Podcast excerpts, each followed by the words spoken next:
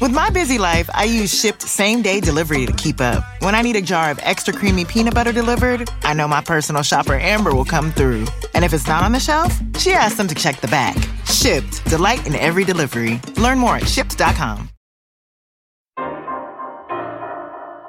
Hey, this is DeRay, and welcome to Pod Save the People.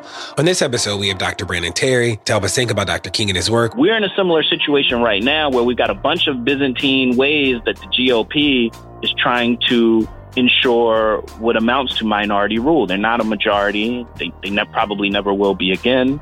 Um, so they've got all of these different technologies to suppress the vote. In the news, as always. Before we jump in, though, I'll share something that I've been thinking about. Recently, I had an in person conversation with Dr. Brene Brown, uh, who is most known for her work on shame and guilt. And it made me think of one of her quotes that has always resonated with me about perfectionism. Now, the preface to this is that she talks about guilt as the idea that I'm a person who's done bad things or things I'm not proud of. Shame is the idea that I'm a bad person. She says, wherever perfectionism is driving, shame is riding shotgun. Perfectionism is not about healthy striving. It's not about trying to set goals and being the best we can be. It's basically a cognitive behavioral process that says if I look perfect, work perfect, and do everything perfectly, I can avoid shame, ridicule, and criticism. It's a defense mechanism. And you know, I stumbled back across that the other day and it made me think about all the ways perfectionism is actually showing up in my life where I'm not doing what I know I could be doing because I'm, I'm nervous about being criticized for it. I'm nervous about uh, failing or I'm nervous about feeling like I did my all and I'm not enough. And naming it is the first step in overcoming it. So my commitment in 2018 is to do better with that, to name it when it comes up, and to work towards a healthy striving that isn't rooted in shame. Let's go. And now the news with me, Brittany Packnett, former member of the Ferguson Commission and Obama's Task Force on 21st Century Policing, and now a current education professional, Clint Smith III, a resident academic, and Sam, a resident data scientist, is not joining us for the news, but he is on the pod. He's traveling. Hey, y'all, it's the news. This is Brittany Packnett at Miss Packyetti on all social media. What's going on, y'all? This is Clint Smith at Clint Smith III. And this is DeRay at DeRay, D-E-R-A-Y on Twitter. Clint Smith, I, I, I. See, I had to hit you up with it afterwards, Clint, to throw you off a little bit. I know you thought you got away from it this week, but nah, I'm here. I'm gonna just pretend Oh, like man. if I don't acknowledge it, it'll go away. Yeah, that's usually how things work, Clint. Not exactly. the people love it, just so we're clear. We are missing uh we're missing Sam this week though. yeah, our brother Sam, who's traveling the world, but um, you know, he's always here in spirit. And his black man smiling picture on Twitter got a lot of love. Uh, people were like, "Oh my gosh, is that Sam? I almost don't recognize him. Where's his beanie?" It's wild because he wasn't he didn't have the beanie or the mean mug and he was like and he had this big smile and we People were like, "Who is and we that?" were joking in our group that we were just like Sam looks What like he's jacket. just straight up out of a Tyrese video. He was laying on the bed. yeah, He was like, you know, there's rain about to come down toward the end of the song A as it crescendos. It was it was ready. He was ready. Out here. So shout out to Sam. Always, always in our hearts, Sam, smiling. in a Tyrese. He's video. coming back. That sounded like he ain't never coming back. Sam gonna be on the episode. He just, you know, You're right. Sam's not. Sam is still with us in life. He's I know just she's like us this always in our heart. It's like okay, Okay. My bad. Um, as we are in Black History Month, it's an important time to remember that actually there is a Black national anthem that was written by James Weldon Johnson in 1900. His brother, J. Rosamond Johnson, put music to it in 1905. And the NAACP actually declared it to be, at the time, the Negro, now the Black national anthem, in 1919. Um, it's called Lift Every Voice and Sing, and it is three verses of pure poetry. It was written as a poem at first. Um, and it was, it is, uh, and remains, I think, a real testament not only to what we've been through as Black people, but just how triumphant um, and incredible we are and will continue to be. And I know all three verses for anybody who wants to quiz me. And if you also like the Black National Anthem, Brittany will be singing it at Pod Save the People's live show on February Yes. 18th. Did you just couple do that weeks to from me? now. Buy your tickets, come through. She's like getting her vocal cords This ready. is- We've been, we've been Clint. listening. We've been prepping. She's Clint. been drinking that tea. Ticketfly.com. and so it's going to be grand. Get your tickets. Clint. Ticketfly.com. Oh, oh, you're gonna you're gonna Brittany participate in this, Packnett. DeRay? This is debuting wow. her voice. Yeah, I'm the backup Wow, singer. I'm the backup To the singer. world. Clint's the Um, hype man. I'm the backup I mean, if you singer. watch my Instagram stories, I actually play around quite a bit, and I did grow up singing the song. I did not, however, say that I'd be singing it at our live show. Um, That was such a subtle flex. She was like, you know, I'll be messing around or whatever on the gram if Don't you want to follow My me and point watch my is- stories. Right, that is- that is But, what she definitely You know, just I don't did. take it too seriously. my point is, y'all are such haters. My point is, we did not agree to this. Brittany, we want your talents to shine. We do hope that you all come to the live show either way. So, as hard as it is to believe, uh, it has only been about a week since the State of the Union address. Uh, it feels like it has been several years since that address happened, uh, because that is the nature of the world that we're living in now. But uh, and and there were, you know, we didn't get a chance to talk about the State of the Union, and there's a lot to be said. I mean, I was particularly uh, struck by how uh, egregious and disgusting the the way that he used uh, parents who had lost their children uh, to violence as as a part of his political performance to, in essence, criminalize millions and millions of people Im- implicitly. It wasn't even that implicit; it was like pretty explicit to anyone who has you know any sort of any sort of sense. But it was uh, deeply disgusting and deeply uh, unfortunate and and also not true. Right? This isn't even my news, but I also want people to know that it is the implication that immigrants are more violent than native born Americans is like fundamentally false. And you can look at study after study after study that demonstrates that immigrants, both documented and undocumented, commit crimes at lower rates than native born Americans do, right? Like that is not in dispute. And the way that immigrants are being caricatured to to somehow be more violent uh, than than the you know person who has the American flag on their house down the street who's lived here for several generations is is is false, right? So I think that that's important to say. And there's a lot more to say about the State of the Union, but we don't necessarily have time for that. But what I do want to say is that one of the things that was interesting was the way that Trump brought up opioids. And so he brought up opioids. And, you know, he, since the campaign, he's been talking about all the different stuff that he's going to do to solve this opioid crisis, um, that uh, so many people are dying. And, and I think, you know, I might not have the stat exactly right, but uh, I think that there are more people dying now from opioid overdoses than who died at the height of the AIDS crisis, uh, which is a really astonishing number and, and obviously reflects the fact that we should be very proactive in taking this seriously. Um, but as with many of the things that that uh, is the case with Trump, his his rhetoric uh, in terms of what he's going to do to positively help people in their lives is not matched by matched by his policy. So he's actually done very little for opioids. But what was interesting was the example that he used, where he talked about the couple that. Um, essentially adopted the baby from the woman who was suffering um, from opioid addiction and from drug addiction.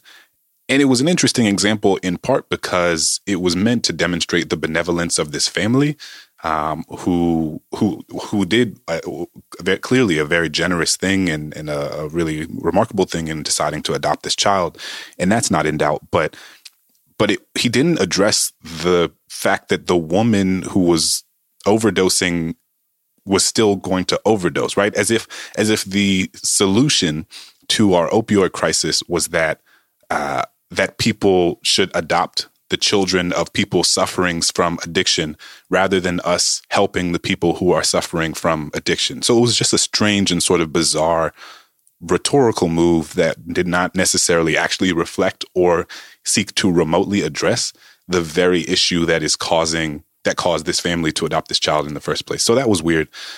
And it, you know, and part of what it's done is brought up this conversation again about opioids. Um, and part of what's interesting and important to know, uh, obviously, opioids are sort of projected as this sort of white rural phenomenon um, that are, is sort of decimating the white rural community, and and that in in many cases is true. But I think that that also has become a sort of stagnant caricature that doesn't allow us to see the totality and a sort of more, more holistic picture of who this uh, epidemic and this public health crisis is affecting. And there have been a couple studies, um, including one that was recently released, that showed that uh, drug deaths for Black Americans uh, are significantly on the rise, that they have doubled, and that Black Americans are now dying at the rate equal to what white Americans were dying from opioid overdoses in 2014, right? Which was, you know, in 2014, people were talking about how this was a crisis. And so now black Americans are dying at a rate that is that is equal to that.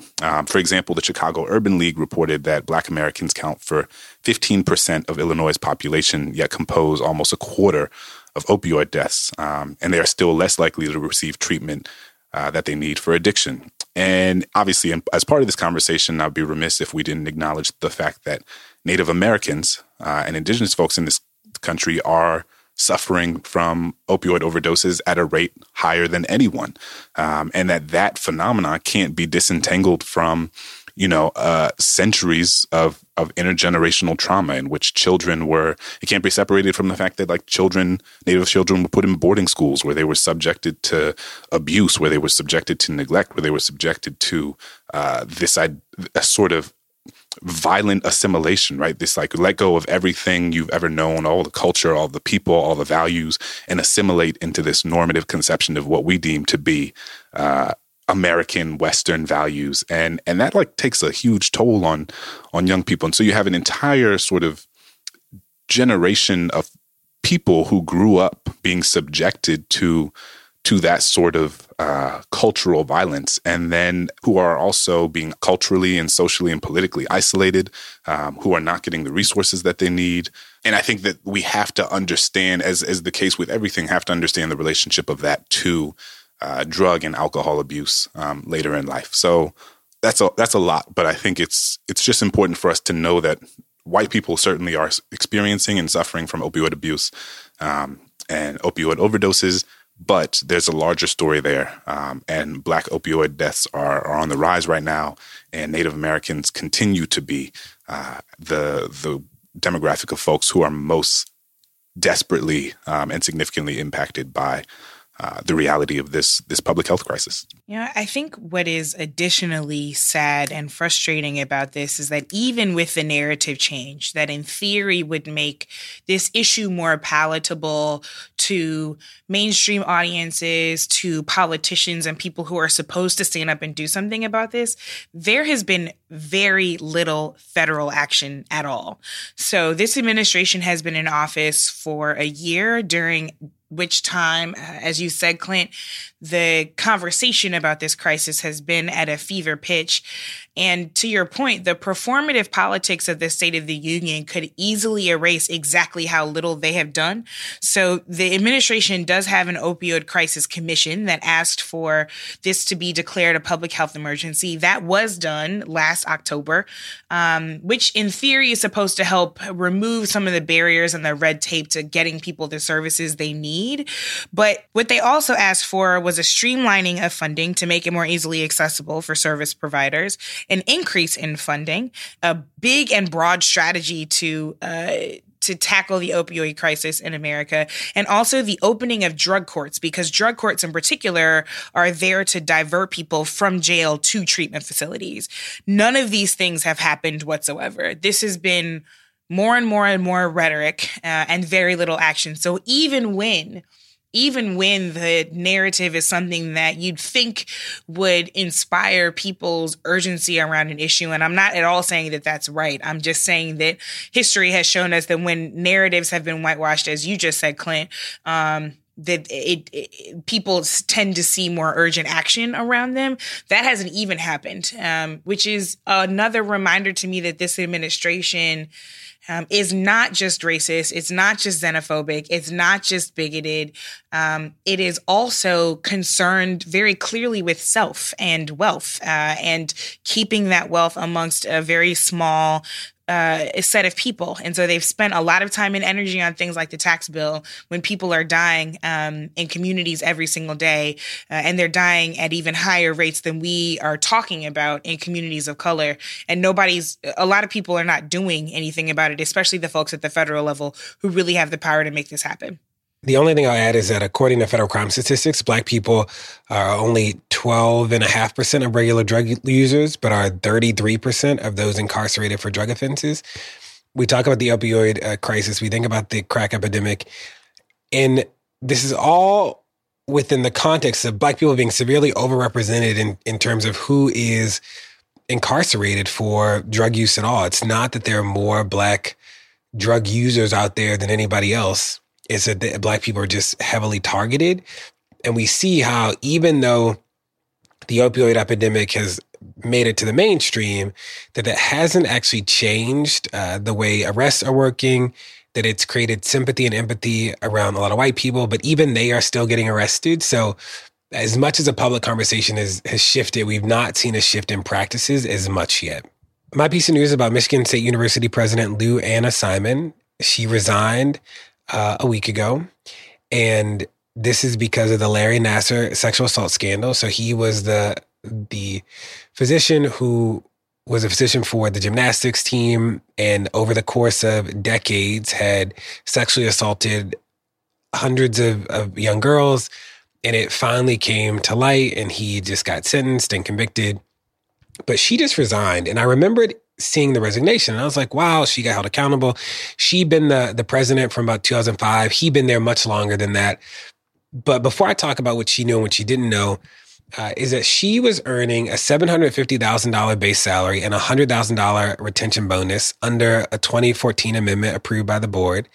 According to her agreement, her resignation is not official for at least 60 days, a period during which she must continue to fulfill her duties. If she chooses to return to the faculty after presidency, she could again earn her full $750,000 salary during a one year research leave she could earn the full salary for another year as a faculty member, and then 75% of that in subsequent years at $562,000.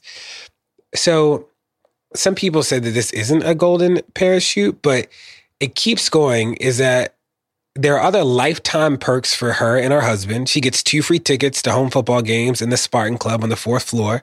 She gets tickets for bowl games and postseason play for football, men and women's basketball, and ice hockey and for performances on campus, and the option to purchase up to four season tickets for men's basketball with the same or comparable location provided to her during the 2009 2010 season, two free tickets to home women's basketball games in a seating location comparable to the men's games, and two free courtside tickets for women's volleyball, a parking pass for each home football game, home women's and men's basketball game and home ice hockey game, and two free all event and all location driving and parking passes as were available to her as president.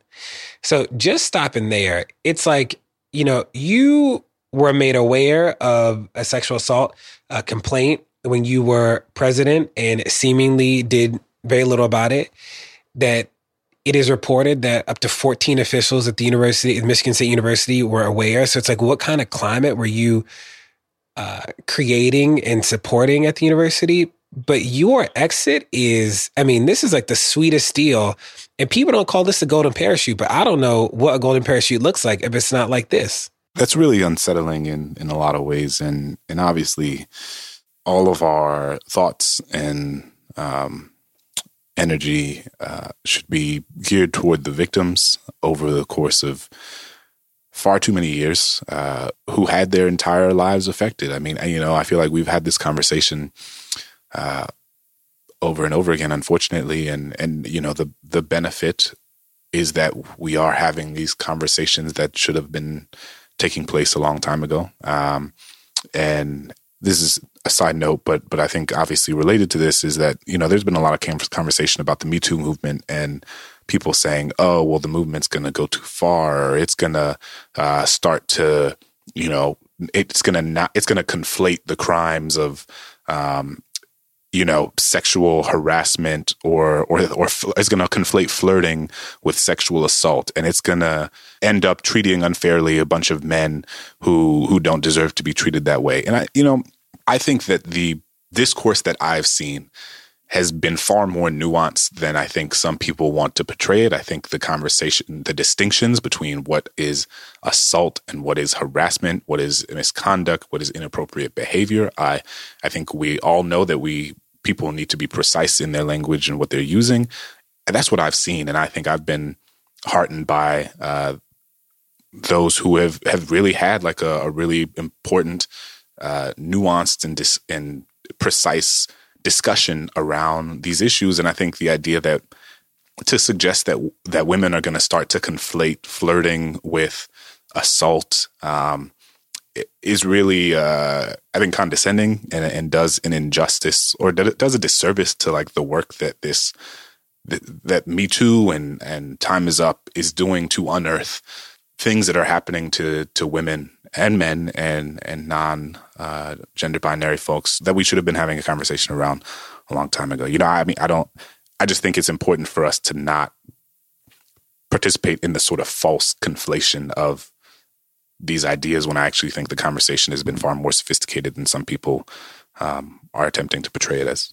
This whole thing is deeply disturbing to me, not just President Simon, but the other 13 people who knew at least something and allowed this to continue. So, first, a distinction because, you know, in, in, the news that recently came out about Halle Berry and Taraji P. Henson's manager uh, in Hollywood of being accused of uh, perpetual sexual harassment over a number of years.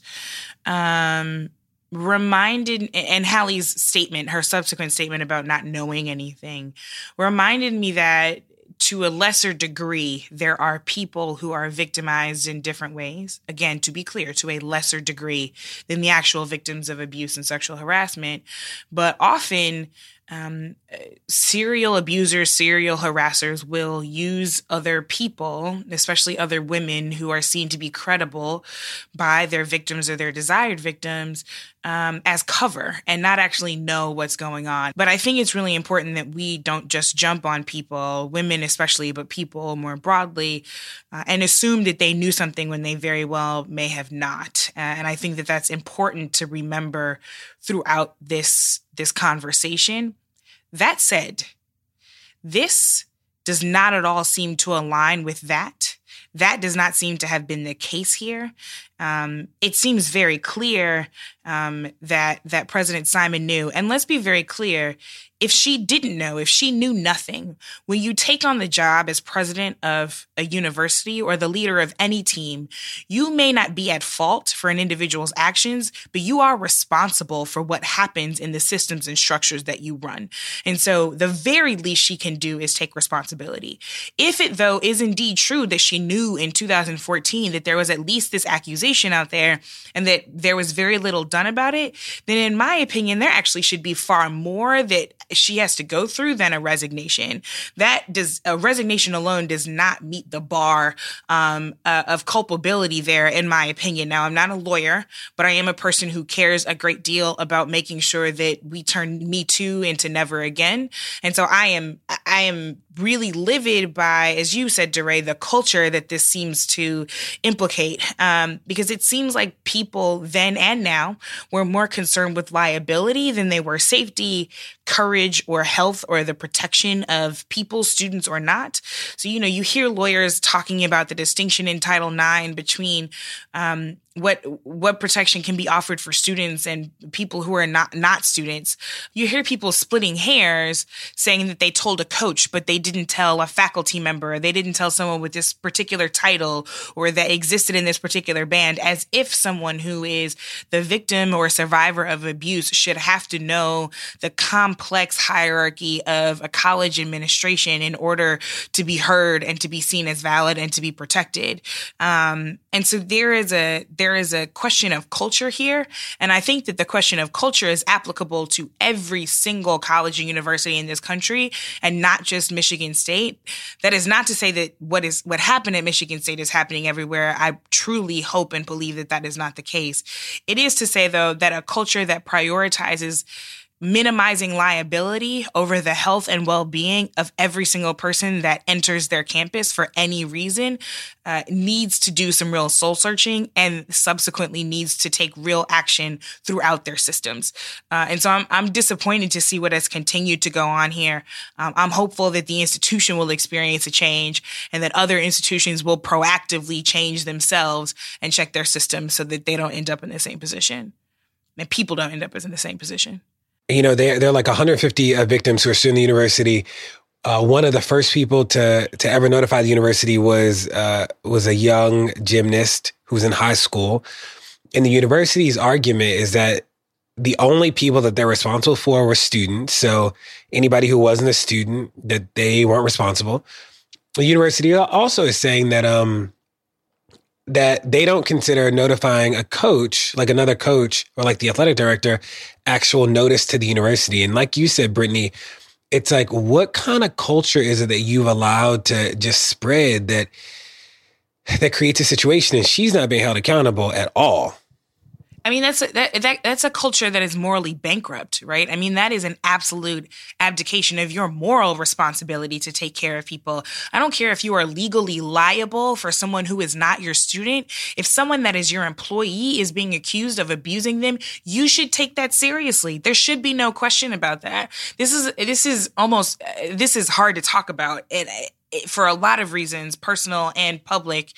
But this is, I mean, I'm so disgusted and it makes me wonder just how many loopholes are being found every single day in our institutions and our workplaces and our colleges and universities and our school systems, et cetera, um, in Congress, right? Where all of these sexual harassment claims are being settled with taxpayer dollars. All of these loopholes that are being leveraged to protect a status quo that is not protecting its people. That is a problem.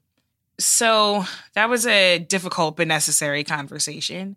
I'd love to bring some positive news into this space to end our news segment today. The good news is that for this midterm election, which if you've been listening, you know we've been speaking about ad nauseum for good reason.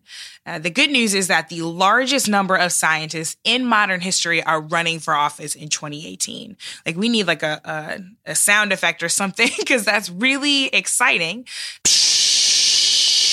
there you go. That's the sound of the stars in the sky. There it is, glistening be- uh, uh, at their excitement. Currently, there's only one PhD scientist in Congress uh, in 2018, mind you. At least 200 people who have career or educational backgrounds in science, uh, technology, engineering, or math, or STEM, are running for any one of the 7,000 state legislature seats around the country. As well, there are more than 60 researchers and technologists that are running for federal office this year, um, which is really exciting. As I said, that's the largest in modern history, and especially at a time when we've got climate change deniers in every level of government um, who are pretending like it was not just 65 degrees last week in at the end of January.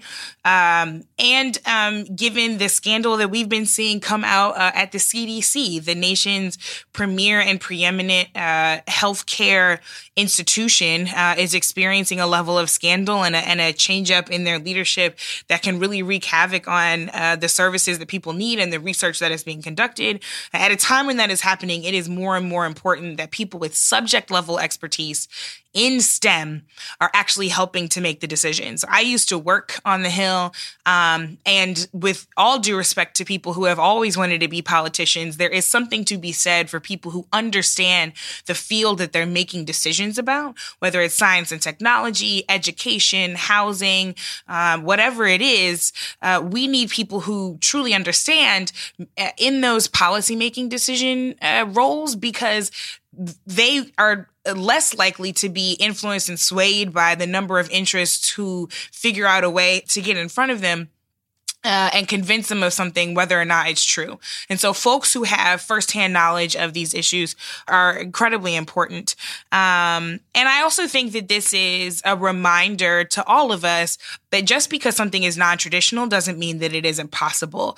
I will say that one of the positive outcomes of the 2016 election is that more people are now seeing themselves as folks who can run for office, win that election, and actually govern effectively, just because something is non traditional doesn't mean that it can't be done. Uh, and so this is certainly encouraging, and I'm, I'm hopeful that we can go through our week excited that there are some folks with some real scientific understanding and backgrounds that might be populating our offices across the country. So this is obviously really exciting and really important. I just want to say shout out to all the science teachers out there who are doing the important pew, pew. everyday on the ground work of like instilling young people with a love and giving them a sense of how awe inspiring science is. I remember in a quick story when I was in fifth grade, we had this thing called Sunship Earth, and this is in Louisiana. So Shout out to Sunship Earth. And they took us, uh, this is like a bunch of public school kids in New Orleans, and they took us to the woods um, and they had this like three day sort of uh, intensive engagement around like science and environmentalism and nature in ways that few of us had been sort of previously exposed to. And I remember like the first thing they talked about was how the earth was rotating at a speed of a thousand miles per hour, which was something that kind of blew my mind at that time. I had no idea how it was standing still and the world was moving at a thousand miles an hour.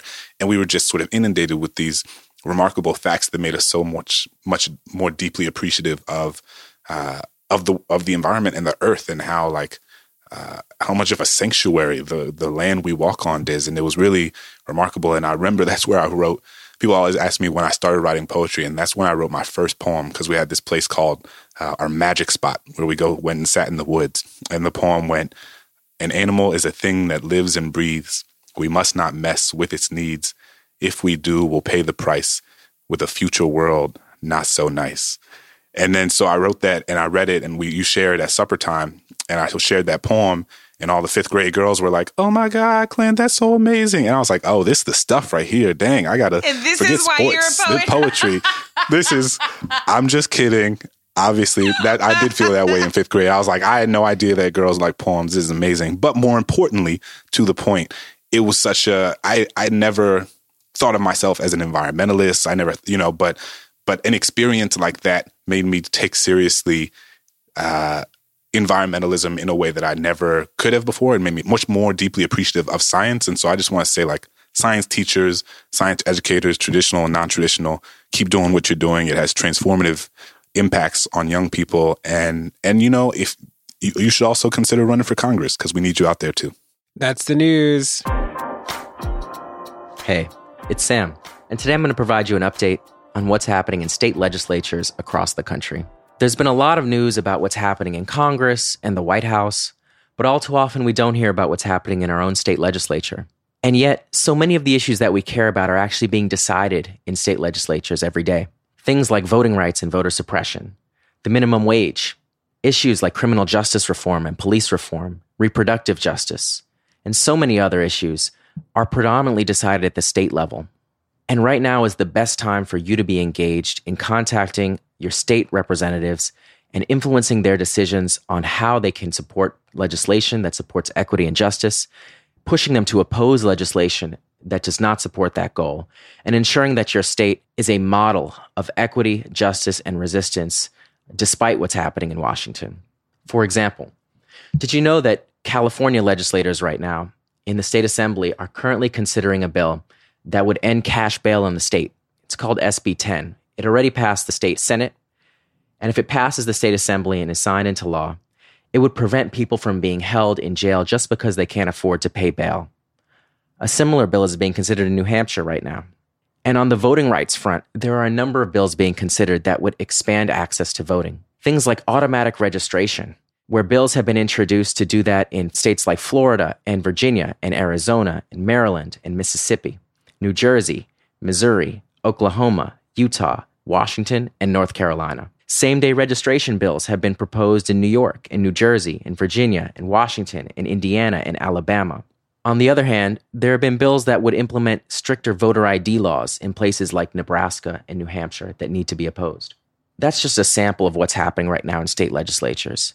To learn more, you can go to ourstates.org and you can find out what your state is currently considering in terms of legislation on a number of categories. And you can contact your state legislators all in three clicks or less. You can find out what bills they're considering, you can find their contact information, and you can make your voice heard. And now is precisely the time to do that because there are currently 40 states where the legislature is open for business right now. But in two months, 26 of those states will be closed for business.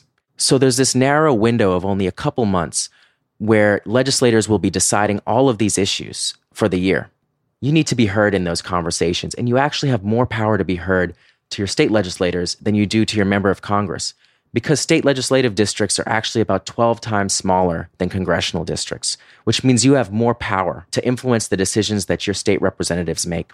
So make your voice heard. Go to ourstates.org, get informed about what's happening, and make sure that your state representatives are doing right by you and are committed to a goal of equity and justice for all. Don't go anywhere. More Pod Save the People's coming. In the decades before the Civil War, slavery's grip on America tightened, but soon a diverse group of abolitionists, both black and white, began to construct a clandestine path to freedom for the enslaved. Hosted by Lindsay Graham, Wondery's podcast, American History Tellers, takes you to the events, times, and people that shaped America and Americans, our values, our struggles, and our dreams. In the latest series, American History Tellers explores the Underground Railroad, a covert network of secret routes and safe houses operated by men and women committed to helping enslaved people escape bondage in the South. Fugitive slaves and anyone helping them face terrible violence and even death if caught. But for those brave enough to risk the journey, the Underground Railroad offered a path to the northern states and Canada where their freedom was assured. Follow American History Tellers on the Wondery app or wherever you get your podcasts. You can binge this season's American History Tellers, The Underground Railroad, early and ad-free right now on Wondery Plus. Ask Sherwin Williams during the March Spring Sale, March 15th through the 25th, and get 35% off paints and stains with prices starting at $28.92. That means 35% off our most popular color family, blue. Psychologists have found it to be soothing and relaxing, which makes it especially great for bedrooms and bathrooms. And of course, get 35% off all of our other colors. Shop the sale online or visit your neighborhood Sherwin Williams store. Click the banner to learn more. Retail sales only, some exclusions apply. See store for details. This show is sponsored by BetterHelp. Now, what's the first thing that you'd do if you had a ton of extra time in a day? Maybe I'd take a nap, go for a run, talk to some friends. Now, a lot of us spend our lives wishing we had more time, but the question is time for what? If time was unlimited, how would you use it? Now, the best way to squeeze that special thing into your schedule is to know what's important to you and to make it a priority. Therapy can help you find what matters to you, help you process the world around you, help you think through the most important things, how you spend your time, where you spend your energy, especially your emotional energy. If you're thinking of starting therapy, give BetterHelp a try. It's entirely online, designed to be convenient, flexible, and suited to your schedule. Just fill out a brief questionnaire to get matched with a licensed therapist and switch therapists anytime for no additional charge. Learn to make time for what makes you happy with BetterHelp. Visit betterhelp.com slash people today to get 10% off your first month.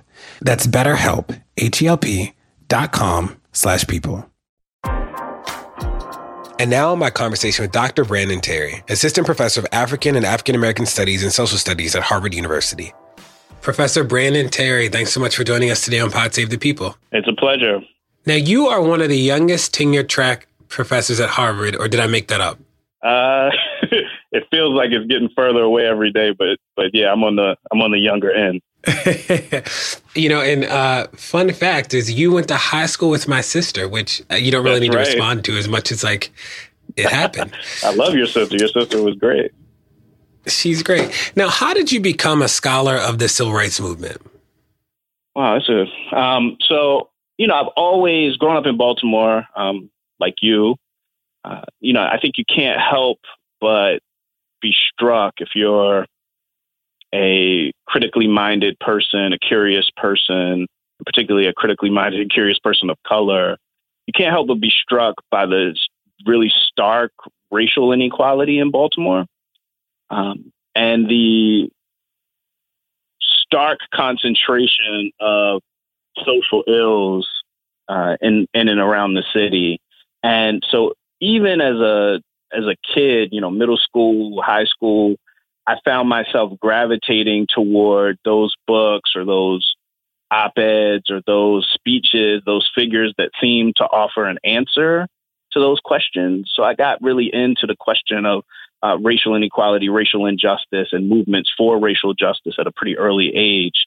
Um, over time, I became more and more interested in the civil rights movement because it seemed to me that it was the uh, most sustained and interesting and exciting period of contestation around questions of racial justice in American history.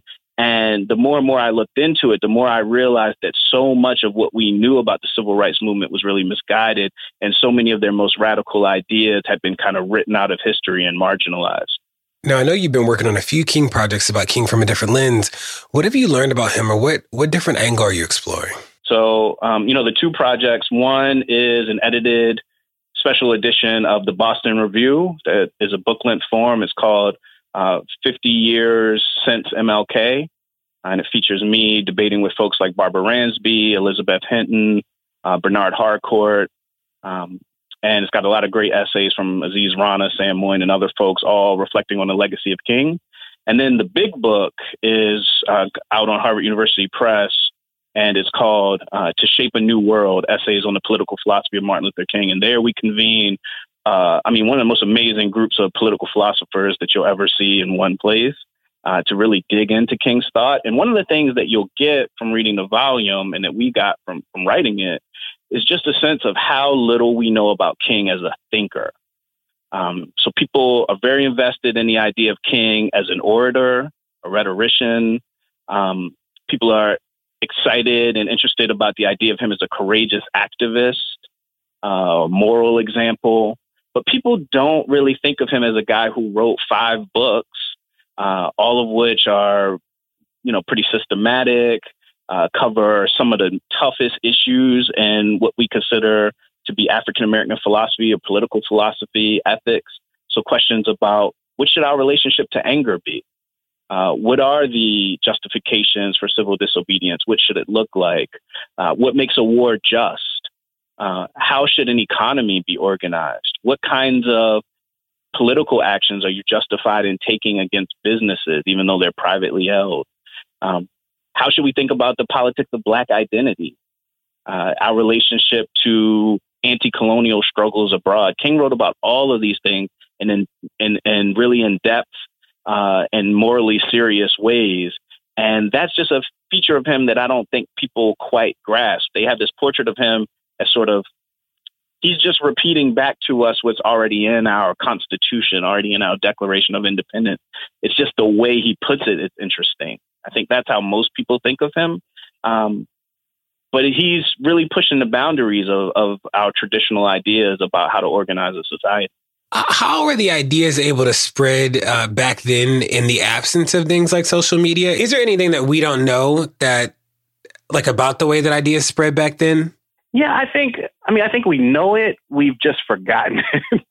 so, you know, the two biggest things that are I think are really really important is that one is that he wrote books, and you know, it seems very old fashioned to people, and I understand you know, the allure of certain kind of social media uh, present. And I think that's important and it does a lot of work, especially now. But the, the thing about longer pieces and book length pieces is that they really do allow you to justify what it is you're doing, explain it to people, make serious arguments, argue with your um, opponents and people you disagree with in public. And what that does is a really important thing. It allows for people who want to join movements to know who they should sign up with. um, you know, you've got to trust somebody's political judgment.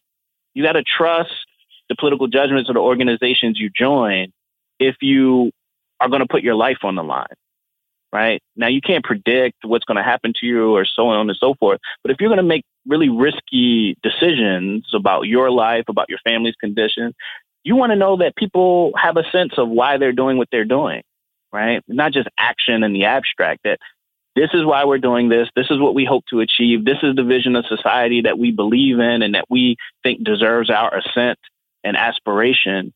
And he's really, really good about laying that out. He doesn't just go around calling the black nationalists names, right? He engages their arguments. He reads their text. He makes points against them that we can now reflect on as we engage in some of the similar debates. You know, so that's the thing I think we've forgotten. The other piece I think is more familiar, but we also seem to have lost a, a bit of sight of that, and that's the the power of face to face organizing. Um, you know, for a lot of the sustained sacrifice that you know contentious politics demand, you're going to need to be able to exchange arguments face to face, win people over, persuade them. Uh, and, and that really depends a lot on existing relationships. Brandon, I, um, I did an event in Baltimore not too long ago with uh, King's barber in Montgomery, his first barber, and he talked about the mass. Which have you met him? No, I haven't. Oh, fascinating guy. Um, but he talks about seeing King at a mass meeting and he was like, he'll mm-hmm. never forget the first time he saw him because he, it was in that moment that he understood and it all made sense why King is the person that we remember today. But I, I feel like the way he talked about the mass meetings back then is something that I don't know if I've experienced today. Like it felt, right. the way he talked about it feels different.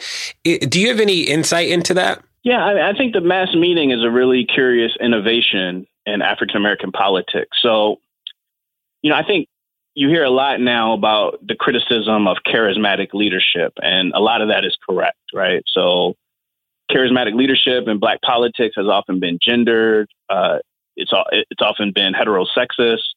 It can rely a lot on the media and its fickle attention span. It's not always accountable. So all the sort of normal objections you hear. Um, but one thing that that you've got to kind of tease out about King in his context is that you're coming from a long tradition of African American political leaders who are primarily educators, ministers, other kind of business figures in the community who negotiate with white elites behind closed doors. They say one thing to those white elites, then they come out and they say another thing to black folks, and they're always wheeling and dealing and manipulating and trying to get some kind of meager resources and maintain their own position. Uh, and they're never really democratically accountable because they never say the same thing to multiple audiences. And Booker T. Washington is obviously the most famous version of that. And what King does in Montgomery um, and, and, and the other folks in Montgomery, the Montgomery Improvement Association, what they do is they, they start having these mass meetings where people have to say what they're going to say in public in front of the church audiences, in front of lay people who come into the church because it's not actually during the Sunday services. It's at night. People choose to come. That people come from different denominations, and they make the argument there. And the press is there. Whites can overhear what they're saying. Uh, King, you know, Baldwin's got a great line about this. King's the first, one of the first people who says the same thing in front of different audiences. In part because the structure is set up that way uh, to, to provide some measure. Now, it's not perfect, of course. It's you know, but some measure of democratic accountability. And so, I, I imagine one of the things that DeBarber is experiencing beyond the charismatic vigor of King speaking is the sense that someone's appealing to him as a possible political actor, giving him reasons why he should act, reasons that speak to his own interests and and considerations and is trying to persuade him to join something that can change the world. That's not something we do often nowadays. People talk at you, they don't make arguments to you, they don't actually really appeal to you to join anything. Oftentimes, there's nothing to join. And so, you know, there's something about that dynamic that even if we don't want to re um, instate the kind of charismatic piece of it, there is a piece of it that we do want to capture, which is the give and take of arguments and persuading people to join and act together uh, in, in political projects. That makes sense. I, I, hadn't thought about how different that time must have been. Another thing that I think about from back then is like, what was it like to organize for voting without the right to vote? You know, like we live in a world mm-hmm. where like, as even though there's voter suppression today, we can like the option of voting is an option right. for many people. Right but they organized in a time, you know, fighting for the right to vote. And I, I always wanted to ask you, is there anything that we can take away from the lessons that they, I don't know, like that seems interesting to me. And I've never really thought about what is it like to organize for the right to vote when you literally don't have the right to vote. Um, mm-hmm. Are there things about that that we don't know? Well, one thing I've argued before that I do think is important is that if you look back at the history of uh, the voting rights struggle, there, you know, because as a matter of constitutional law, blacks have the right to vote. Um, at least black men have the right to vote since the 1860s, right? Uh, it's just that there are all of these complicated Byzantine ways that people block African Americans from voting. And they're so successful at doing this through the white primary, grandfather clauses, poll taxes, literacy tests, um, sheer terroristic violence.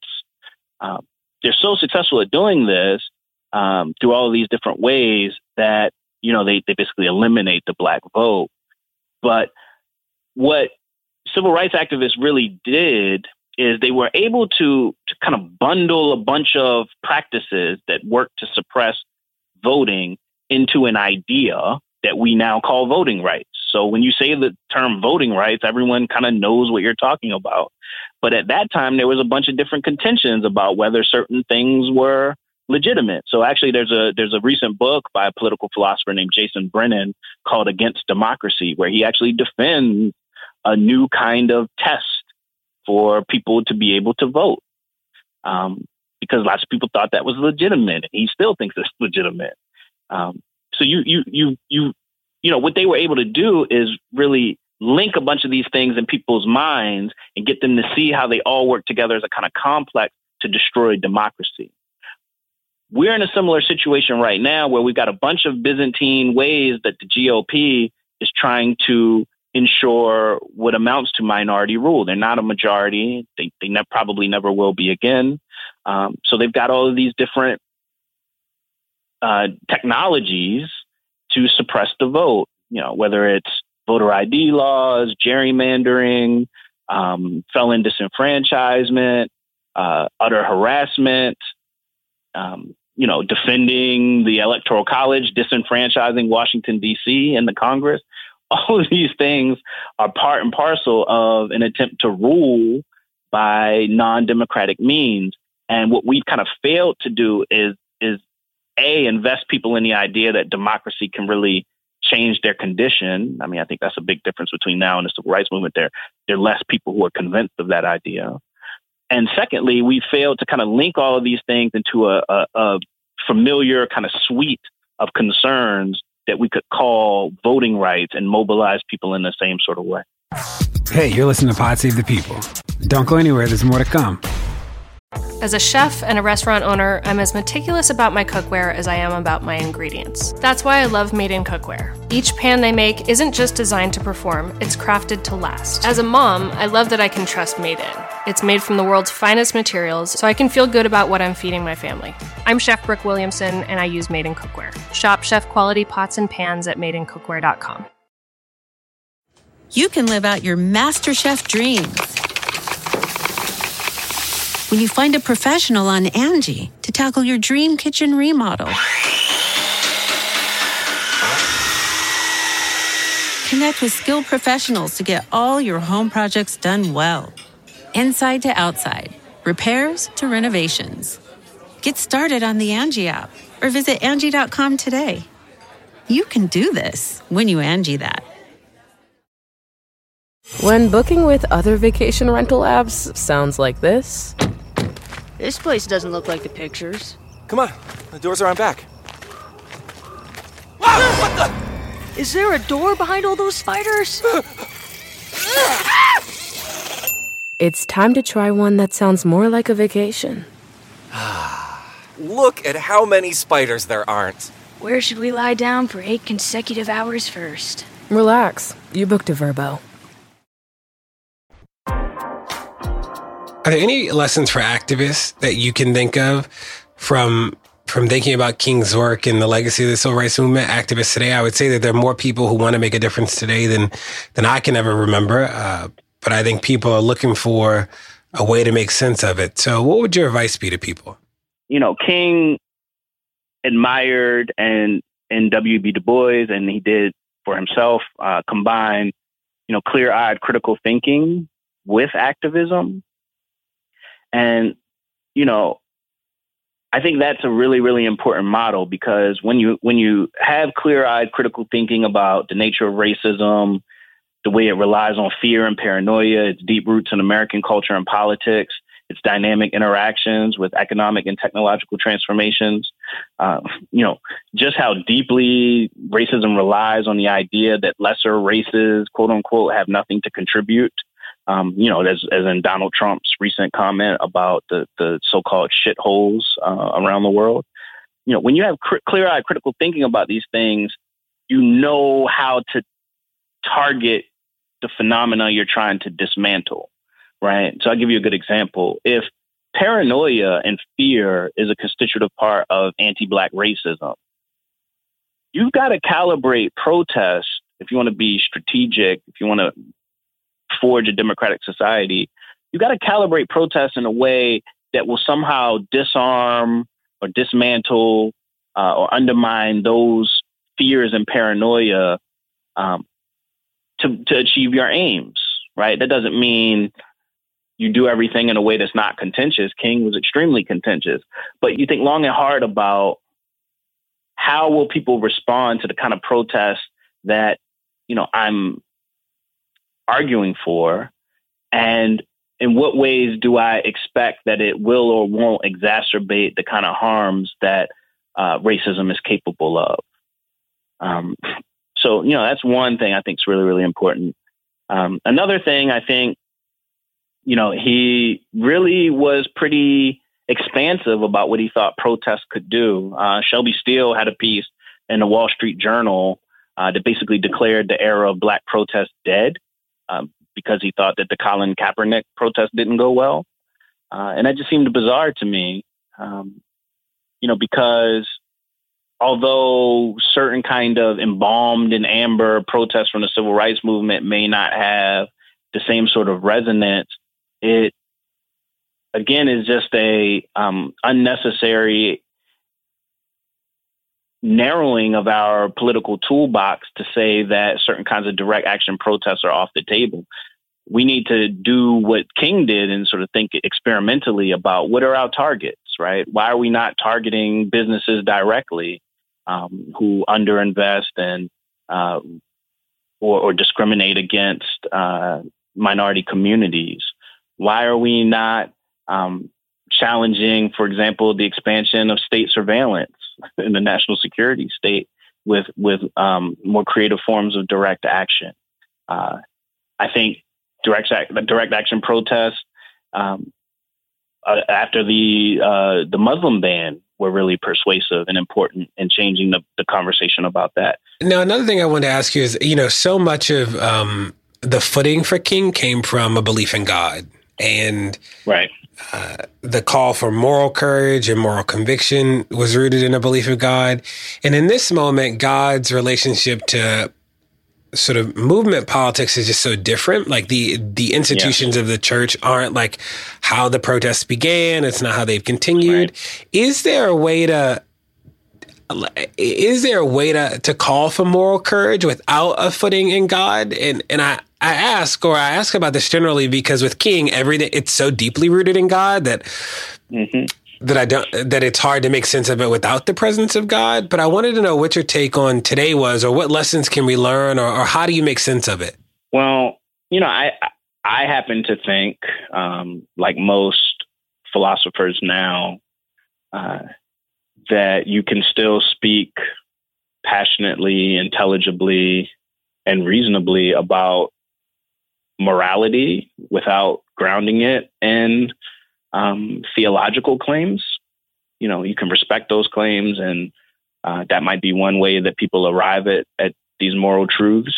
Uh, but that it's possible to do it without that. Uh, I think this is another reason that philosophy plays such a big role for me in thinking about politics. Um, because at the end of the day, we're all dealing with really deep existential questions of what's worth living and dying for, what matters, what doesn't, what do we owe to each other. Um, those are really tough questions. And we're surrounded by a media culture, a consumer culture, a political culture that tends toward um, selfishness, uh, consumption, hedonism, nihilism, uh, and anti-intellectualism. And if you if you want to have a movement that can withstand those pressures, it seems to me that it's impossible to do that without really serious moral and ethical reflection on why it is we do what we do. Um, you can't get by with just platitudes because skepticism is going to creep in, um, temptation is going to creep in, you teach um, at Harvard and you teach the civil rights movement, and I have to imagine that you probably teach things that that students haven't seen before, either original texts or or some writings. Uh, what would be the things that you are that like people are most sort of shocked by or surprised by when you teach it? I'm just curious. Of the civil rights movement readings, you know, I think students are, are, are most surprised by Martin Luther King's "Where Do We Go From Here." You know, it's the um, and "Trumpet of Conscience." Like those are the really radical books from King, and he presses such incisive arguments against many of the people they come in admiring, the black nationalists, um, more conventional liberals, that, you know, it, I think his arguments there are really unsettling for people. Uh, and they push them, I think, in lots of powerful and good ways uh, to, to think more critically about the possibility of a transformative politics, even now. So he's got lots of things to say against the nationalists. Um, you know, my essay in the volume is primarily about his debates with Black Power figures. Uh, the important thing to note is that he actually agrees with with some of their claims, right? So he defends the importance of pride and Black cultural achievements, Black identity. Um, he's really worried about the kind of social stigma that attaches to Blackness and the ways in which it can make people um, feel bad about themselves. Uh, he's very attuned to, to that. Um, he thinks the best way to resolve that isn't to, you know, um, just reverse the hierarchy of race and say, you know, black people are incredible and they're always right and they're always virtuous and white people are awful. He thinks that's a huge mistake that that some black nationalists make, not all, but some. Uh, and that the real way to, to to defend your dignity and to you know, achieve self-respect against those kind of racist discourses is to contest them and to struggle against them and to fight them and call them out um, because it shows that you're a person with self-respect and dignity. Um, you know, he also is a stark critic of separatism.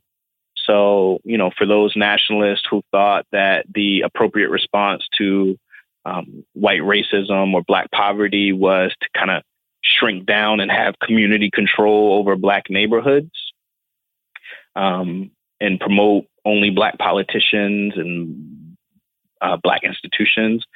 He thought that that just was um, a really unnuanced way of thinking about the kinds of disadvantage that black people face. So again, you know, back to our technological question, if you've got robotics and software destroying low wage jobs, and increasing the amount of black unemployment, um, which happened in the late 60s and 70s and all, all throughout to the contemporary period. If that's a problem, that's not going to be resolved by, uh, you know, people opening up black businesses, right? Those black businesses are, are, are largely going to be destroyed by global capital, which operates at a, at a scale that is going to make, you know, your mom and pop shop really um, unable to compete with something like Walmart or Amazon. And you know, you're you're missing the fact that uh, these transformations are affecting other people around the world as well, and that those people could be your allies in a struggle uh, to you know make the benefits of social wealth benefits for everyone instead of just the, the people at the very very top of the corporate structure. Uh, you know, so those are just some of the arguments. He's also got arguments against violence and things like that that I talk a lot about in the book. Um, but you know, that's a, it's an amazing debate, and it's one that I think people who you know nowadays go around quoting figures from the Black Power movement would do well to kind of sit with and think about. Um, you know, how how do they feel about the kind of arguments that King makes, and how would they respond to them when they're trying to channel those discourses into the present? When I think many of his criticisms are pretty decisive. What's the name of the book? To Shape a New World Essays on the Political Philosophy of Martin Luther King. Uh, it's by me, Brandon Terry, and Tommie Shelby. It's out on Harvard University Press. Uh, and then the other volume is called 50 Years Since MLK. And that's out on MIT Press and published by the Boston Review. Uh, that's the piece MLK Now that I have up uh, at, at, Boston Review. But in the actual book, it has all of these great responses from folks like uh, Keeanga-Yamahtta Taylor, um, Bernard Harcourt, Barbara Ransby, uh, and so on. And uh, where can people go to follow you? Uh, I'm on Twitter at Brandon M. Terry. That's the only place I am. it, boom. Well, we consider you a friend of the pod, Brandon. Thanks so much for joining us and can't wait to uh, have more people read the book. Yeah, thank you, brother. I really appreciate you having me on. Well, that's it. Thanks so much for listening to us today on Pod Save the People. Make sure that you tell your friends, and I'll see you back here on Tuesday. As a chef and a restaurant owner, I'm as meticulous about my cookware as I am about my ingredients. That's why I love Made in Cookware. Each pan they make isn't just designed to perform, it's crafted to last. As a mom, I love that I can trust Made in. It's made from the world's finest materials, so I can feel good about what I'm feeding my family. I'm Chef Brooke Williamson, and I use Made in Cookware. Shop chef quality pots and pans at madeincookware.com. The Angie's list you know and trust is now Angi, and we're so much more than just a list. We still connect you with top local pros and show you ratings and reviews, but now we also let you compare upfront prices on hundreds of projects and book a service instantly. We can even handle the rest of your project from start to finish. So remember, Angie's list is now Angi, and we're here to get your job done right. Get started at Angi.com. That's A N G I, or download the app today.